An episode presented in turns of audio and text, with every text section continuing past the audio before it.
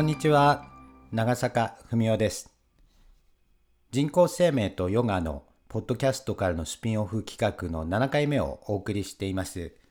今日取り上げるのは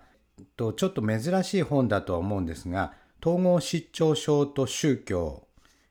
医療心理学とビトケンシュタインというテーマで星川啓二さんと松田真理子さんが執筆された本についてです。で、あの出版されたのが2010年の1月10日ってなってますんで、もうかなり古い本だなとは思うんですけれど、えー、出版元が草原社、値段が3500円ということで、えっと、どんな人が買うのかなと、ちょっと不思議に思って、あ、これ東京駅の近くの丸善で買いましたけれど、あの、どんな方が買うのかなと思ったって言いましたけど、まあ、私買いましたんで、こういう人が買うんですよね。で、私はあのビトケンシュタインに惹かれたんですよ。あの、プライベートランゲージっていうあの哲学的な概念を始められたビトケンシュタインがどうやって医療心理学だとか統合失調症と結びつくのかなと、まあその先宗教って来てますんで、どういう本なんだろうなっていう興味がありました。で、宗教っていうのはあの皆様も、えっと、気がつくと思うんですが、大抵あの始まりは、えー、幻聴とか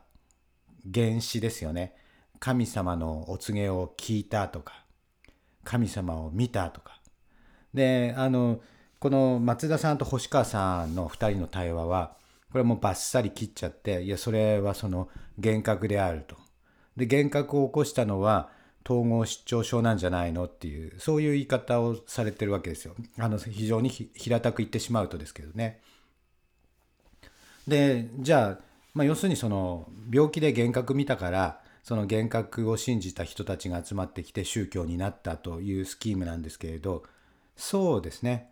そうかもそうかもしれませんね。あの実際神様っていうのはお告げがありましたよって言ってもそのお告げがあったと言っていらっしゃる人しか聞いてないんで、えーと、具体的な証拠なんですかっていうのは分からないわけですよその方が聞いたっていうんだからまあ聞いたんでしょうね。でもその正常な神経で聞いたかどうかはわからないという指摘ですね。それから見たっていうのもその人があの見たっておっしゃってるんでじゃあそれがその病気による幻覚として見たか、えー、そうではない別の見方があるんだったら別の見方で見たのかっていうのはこれは第三者には分かりませんのでまあここでおっしゃってる主張はそういうことですよね。で、その原因が統合失調症って言い切っていいかということになると、ちょっとそこは、あの、えっと、おそらく学会の中での主要な議論には難しいんじゃないかなと思うんですね。他にもいろんな可能性あると思うんで、これが主流派の考え方っていうことはないと思います。主流派の考え方は別にあると思うんですが、まあ、ただ可能性として確かにその頭の病気によって幻覚や幻聴が現れるんでそれがその大昔多分1万年以上前2万年近く前ですかね昔の人も発生したとすると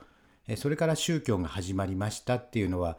有力な仮説かもしれません。